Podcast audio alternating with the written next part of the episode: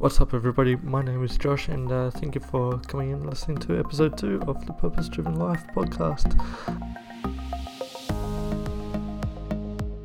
Uh, this episode, we're looking at the power of testimony and the power of your words. Um, in this episode, um, I was very blessed to be able to speak at my local church in the Camden area, and um, I spoke at the uh, youth group and uh, I was able to share my testimony. So I'm very thankful and very blessed that I could do that.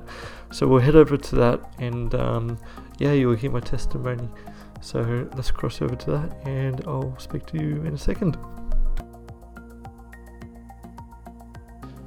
Thanks, Sam. Appreciate it. Okie dokie. Can I steal your microphone, please? Thank you. Thanks, Sam. Alrighty, guys, how are we? Good? Just good? Good. I heard that one.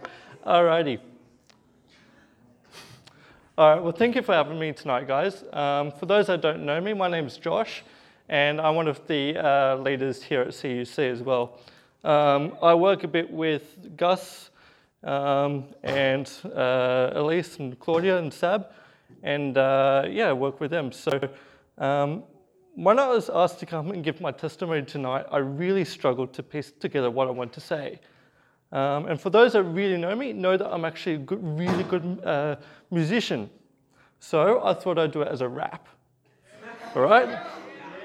Okay, look, t- all right, let's be honest. I'm completely kidding. I don't have a musical bone in me whatsoever. So I won't do a rap. Sorry to disappoint you, but I won't. All right, maybe next time. Maybe next time. I'll, I'll practice a bit. But yeah, so I want to ask you guys a question. Who here has been teased before? Whether it's all in being, been in good fun or by your brothers or sisters or your mates, whatever. There you go. So there's a, few, a fair few of you guys. Um, I'm sure you all have. Um, but I want to tell you the story of, of how uh, really my testimony began. Um, I was told that I would never be able to walk, that I would be in a wheelchair for the rest of my life that I wouldn't be able to speak and I wouldn't be able to get a job. That would most likely have my own, uh, that, uh, sorry, that would most likely not have my own family. That I would need constant support with feeding, speaking, and even dressing myself. My parents had told this, um, was told this, you know, when they took me to, to see a specialist uh, when I was about two years old. They were told that I was one of nine other people in the world that had this disability at the time. So after hearing that, you could imagine what type of stress, worries that my parents would have had. Um, you see, my, when my parents heard uh, this from the specialists, uh, they had two choices. They could have either listened to the experts and accepted that um, what they've been told that I would never be able to walk and I'd be in a wheelchair for life, and all of that. Or they had a second choice, and it was to have faith in God.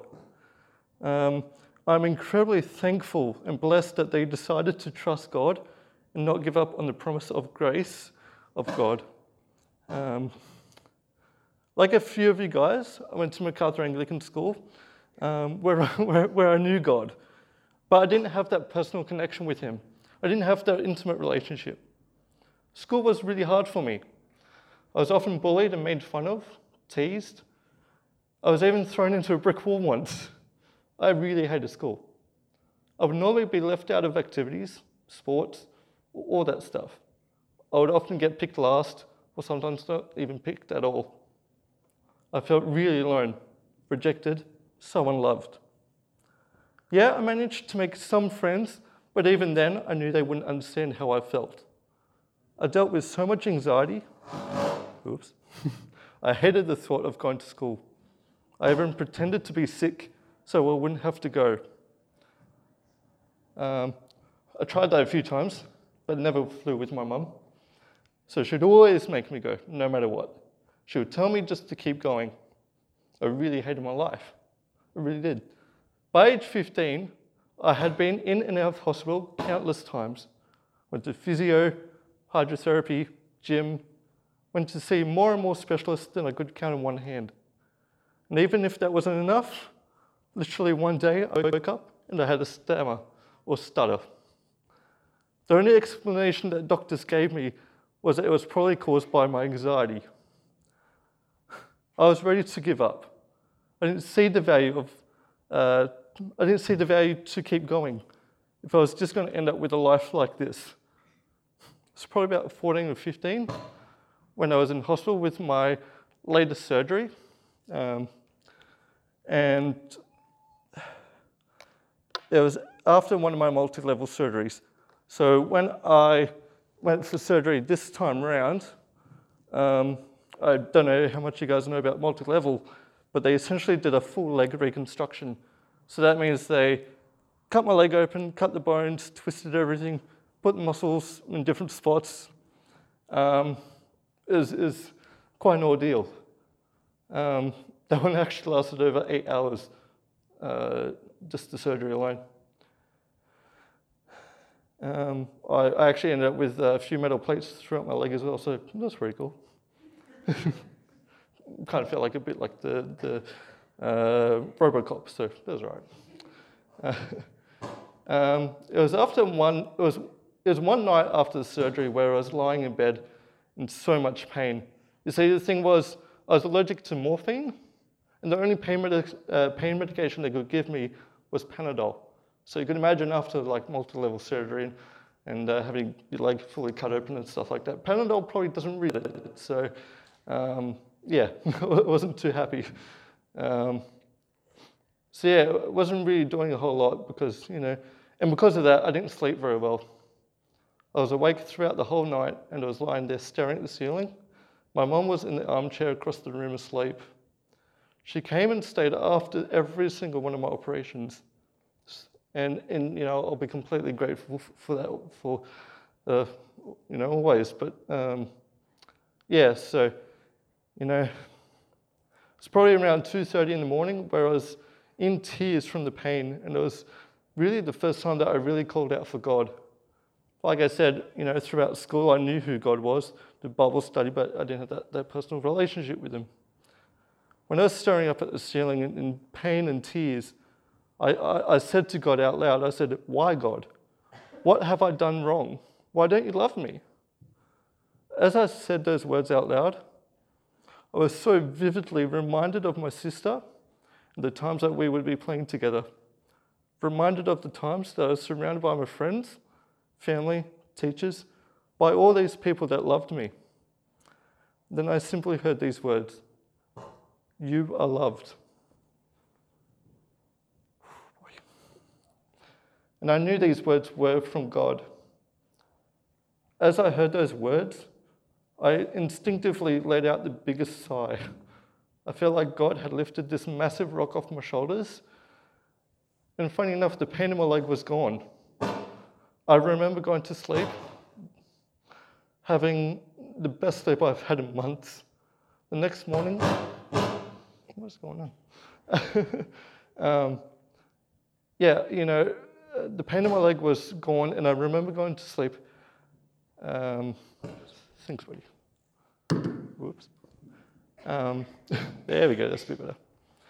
Um, yeah, the next morning, my surgeon came in with some pain medication that would finally work for me. So, no more morphine, no more Panadol.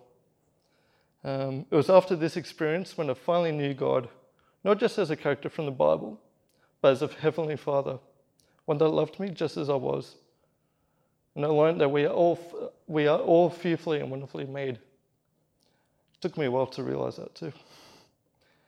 It wasn't until it was a bit older when I found out from my dad that he had been praying for healing for me since the, since the day that I was diagnosed. So since I was two years old, my dad had been praying for me every single day that I'd find healing and get to know God.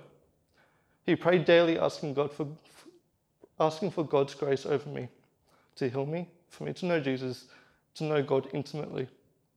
I look back now and I realize just how blessed and loved I was, not only by my family, but by Jesus too. Because of the sacrifice that Jesus made for me and everybody else, I understood that He knew just what I was going through through the pain, through the isolation, rejection, anxiety, that he, he loved me. I learned so much from, from all that experience. You know, I've been living with this disability since I was two years old, since I was born. So you do work up a few years' experience. Um, one thing that I learned is the power of your words. Your words have the ability to create, lift people up, to encourage people, mostly to love one another. But they also have the power to destroy, put people down, to isolate, to hate. It's so important that we take the time to stop and think before we speak. Well, what I'm saying to people uh, is what I'm saying. Uh, would that lift people up and show the love of Jesus? Or will it destroy spirit and hurt somebody? Your words have the ability to give life to someone. So make the right choice. The other thing I learned was, was attitude. You know, my parents had a choice to accept what the, uh, what the doctors told them. They decided to listen to God instead. And they encouraged me, stood by me in my surgeries, came to every physio appointment, pushed me to be the best version of myself every single day, and lastly, to believe in myself. I began with such a destructive attitude of defeat, self destruction, telling myself that I was no good, you know, giving up. But I no longer see my disability as a weakness, but now as a strength. One that I know that I can use to help lift and encourage others with. I was told I'd never be able to walk. I mean, I was told I'd be in a wheelchair for life. And a lot of other people with the disability that I have are in wheelchairs, you know, and but now I can play sports, I ride motorbikes, four wheeler motorbikes, of course, and so much more. I now choose to have a positive attitude and choose to help people, to choose to help build others up. There's finally one other thing that I learned, or one of the things I learned, was to persevere. My dad prayed every single day. He had faith every day, believed every day. And I was so incredibly blessed with some of the world's best surgeons to help me. The surgeon that I actually had came from uh, Brazil, and I was actually one of the first people that he actually done this surgery with. And um, it's kind of like a, a test. Um, but you know, he flew all the way from Brazil and came in and and, and did his magic and, and did his work. So, um, because of the doctor's ability, because of my mum being there every single time I was in hospital, because of my countless hours in physio, God had done so many amazing things in my life. So I want to challenge you guys before you speak, think of the consequences. When you speak, speak with purpose. When you seek the Lord, seek Him intimately. It is our responsibility to love and support each other. So, thank you. And I will be hanging around, so if you guys do have any more questions, just come up and see me, and I'll be glad to answer them. But thank you.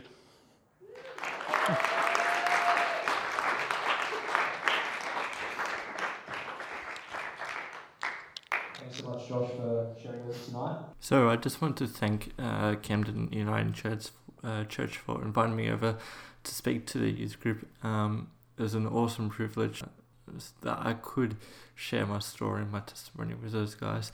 Um, now, look, um, if you guys want to keep listening to the podcast, um, that'd be awesome, and I'd appreciate it lots. Um, so feel free to jump onto our website.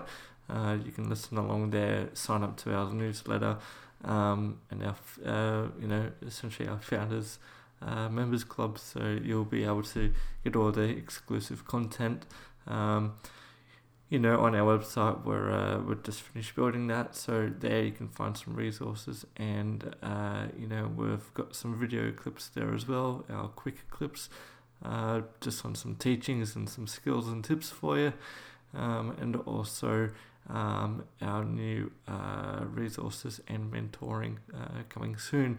So if you want to stay in touch and keep an eye out for when that comes, uh, I'd uh, sign up to our newsletter and also our uh, members group. So you can do all that on the on the website um, at purposedrivenlife.com.au.